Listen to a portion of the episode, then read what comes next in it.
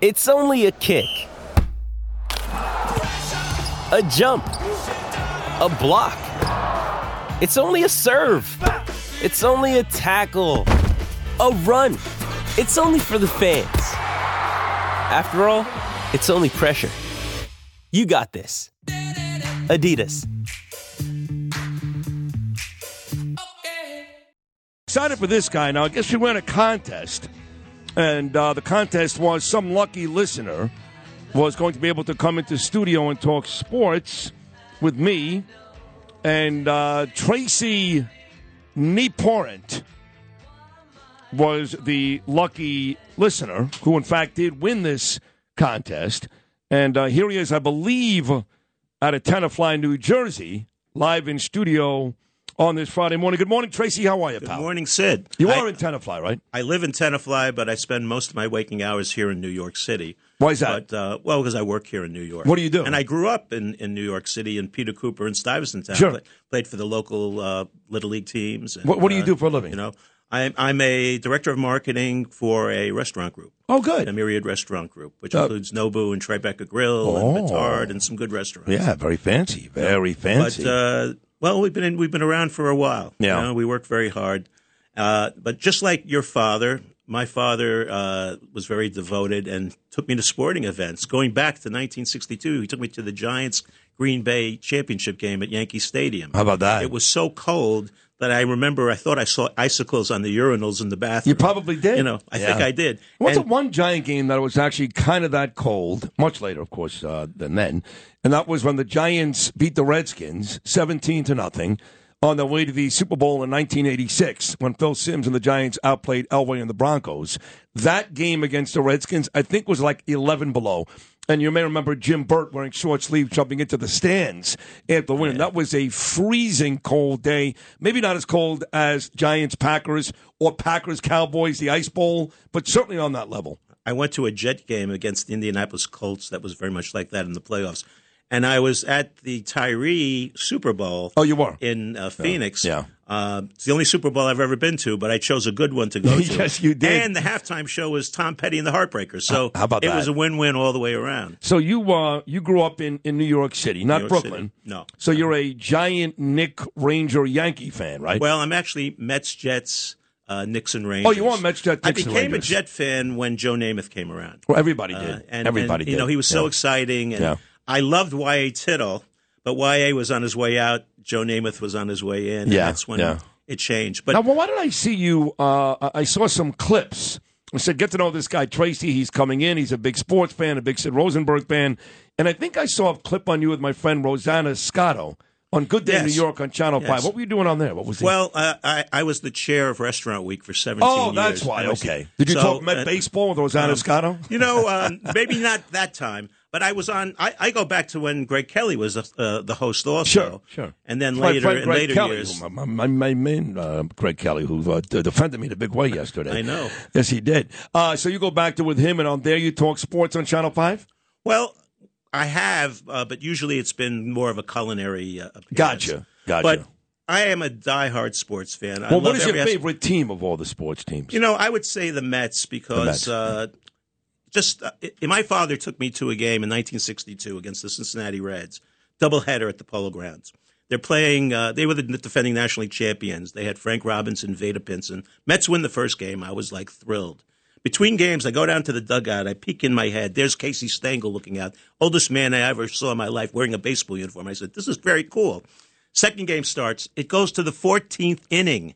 No ghost runners in 1962. right. And Frank Thomas hits a home run in the bottom of the 14th. The Mets win the doubleheader. They swept them. They swept them. Now, they won 40 games that year. I saw 5% of their, That's their unbelievable. wins That's in funny. one day. Yeah, and Frank Thomas day. was uh, quite the home run hitter. He was. He had 34 home runs that year. Yeah, they, it's not the same Frank Thomas, the big hurt from the Chicago White Sox, but he had 34 home runs that year, and He- he was just the, only- the passed only- the only away. bright spot on that team, right? He was. Uh, he was a real good ball player. Uh, he did have the short porch in left field at the Polo Grounds. Yeah. But, uh, you know, they had Richie Ashburn. They had some good players. The problem They was had that Roger they were Craig on past that team too, right? Roger Craig. You Yeah. know, you had to be a good pitcher to go out there and lose 20 games because you had to be out there every day. yeah. And those guys had rubber arms. They, they, you know, they pitched Oh, nine listen, innings. Of course, nine innings. I remember when the uh, when Juan Marichal Went up Yeah. against Warren Spahn, 16 innings, and they both pitched the whole game. That's the whole right. game, 16 innings apiece. I mean, come on. So, what do you think then about pitchers today that go six innings and make a billion dollars? it's a different world now. It's just a different world. The the the, the training and these guys throw very hard, but now you know they've given relief pitchers jobs. I mean, back in the day, Mm-hmm. you know, Whitey Ford would pitch nine innings. Then they had a guy Louis Arroyo who came along, Mm-hmm. and he became one of the first relief pitchers that I could remember. Now everybody's a specialist. They Yeah. come in for all the, the different aspects. Well, you got different innings. You got Yeah. a seventh Middle inning guy, inning an eighth and- yeah. inning guy, right? Like the Yankees Exactly. during that Joe Torre run had Stanton, Nelson, Wetland, or Stanton, Nelson, Rivera. Uh, you know, so you have a seventh inning guy, an eighth inning guy, a ninth inning guy. I mean, I remember, I guess from me, because I was a little too young to remember Tug McGraw. So I guess from me, one of the first closers was a guy named Skip Lockwood. Oh yeah, Remember the great Skip Lockwood? Then they had guys like Neil he Allen. was great at times. yeah, great is probably a He's stretch. not an yeah. immortal, but yeah, yeah. probably a stretch. Yeah, He was and pretty uh, good. you know, then Neil Allen who got dealt to St. Louis, and that Keith Hernandez uh, deal that was a great deal for the Mets. Yeah, that but worked out well. It is funny to see how that game has evolved. Baseball, still love it. My favorite sport too. Still a diehard Met man. And expectations this year are what? Trace World Series. Well, I hope so. But you know, I'm one of these fans. Look, we won 101 games last year. We didn't win the gold ring. That was disappointing. We didn't even win one playoff no, round. but the season, the season was still a good season. There were a lot of exciting things. I was at the no hitter game. In fact, I was also at the Santana no hitter game back uh, Oh, 10 years which was ago. not a no hitter because Beltran hit a double. Well, yeah, we you know know, that. I, was at the game this year that I thought was the most exciting game, even more exciting than no hitter, and that was the win over the Dodgers when Brandon Nimmo made that catch in center oh field. yes, that was fantastic. unbelievable! I was Well, at that game. he earned a lot of money because Yes, of that he did. catch. Yes, he did. That really helped. And No he's, he's a question. catalyst for the team, so I'm happy that he's back. Look, we have a good manager. Uh, if we can stay healthy, then the Mets have a good chance to run the table. Uh, but I think it's going to be an entertaining, great season anyway. I think Well, Steve both Cohen's teams. doing a great job out there. Yep, yep. There's going to be a new scoreboard. They're adding amenities for the fan experience, which I think is good. And uh, I've been going. I've had you know season tickets for years. oh, you have season tickets now. Well, I have I have a, a weekday plan. Okay, So gotcha. I, I, I, you know, we sell soup, so I can't afford a full season ticket. But, uh, but, but I, I go, uh, uh, you know, probably 25, 30, 40 games a year because I, sometimes I get invited by people, and I just love going out there. So here's my question: You're obviously a huge and very educated, to your credit, sports enthusiast. Okay, so and I do a lot of sports on this show, but a very, very minimal percentage compared to the politics, the news, all that stuff. Got guys like Boomer and Geo. They're going to spend two hours on a Pete Alonso at bat last night against the San Diego Padres. How do you come to WABC? Well, you listen to both. What's what's the real listening schedule for a guy like you? I'm curious. Well, it's diverse. But the one thing I love about sports is it's it's a metaphor for life. You get knocked down, you get up again. You have to be resilient. You have to be strong. Sure. Uh, you know, everything doesn't always go your way. I look at it as kind of like a Ferris wheel. You know, you're at the top for a certain period of time, then it comes around, and hopefully you don't stay at the bottom too long, and then you rise up again. Yeah. So it's the resilience and people that are very skilled at the top of their talent in a sport. It's fascinating to watch. There's a lot of drama and there's great stories. So whether it's baseball, football, hockey, or uh, basketball, they're all entertaining. And we're blessed right now in New York because every team is pretty good. Yeah. No, I You know know? that. We all- we- they all have winning records. So, with all that said, with all the teams being pretty good, Knicks playing well, Rangers playing well, Devils are great, Islanders are coming on. Here come the Mets and Yankees. Uh, why are you not a twenty four seven fan guy? Because clearly you must be listening to me at some point during the morning, and I'm not giving you sports all morning long. So why is that? I'm just curious. Well, because I- I've been I, I- listen. I started as an Imus listener going back Oh, okay. all those There you years. go. Right. And and it was a nice mixture of enter- entertainment, politics. That's right. Social commentary, everything.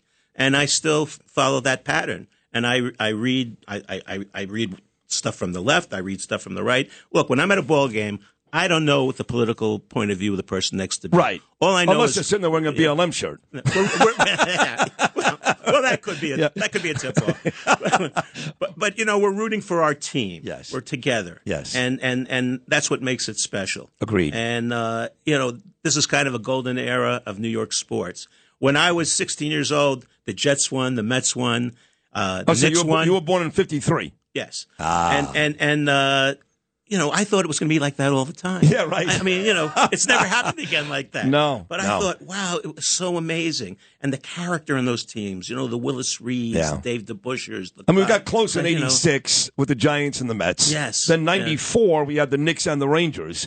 But you're right, not three champs in one year. Three champs in one I year. was I was at the uh, the Zelopukin game. Oh, yeah, uh, yeah. The Mattel Mattel Mattel. Yes, yes. And that was the most intense sporting event I've ever been at because so much was on the line. The Rangers had won the Governor's Cup, or you know, for the best record in the, the league. President's Trophy. The President's Trophy. Right. They hadn't won a Stanley Cup since '94, 50 since, years. since 1940, which was Yeah. a prenatal memory. yeah.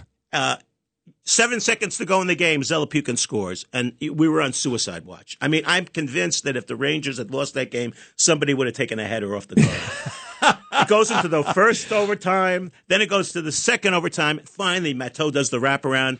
It was such a relief. We were so Yeah. excited. That was great. It was, New York the versus most New incredible Jersey. thing. Yeah, it was New York versus. And Mark Messier, of course, came out and said, We're going to win tonight. And he had actually uh, a hat trick at even strength, all three goals.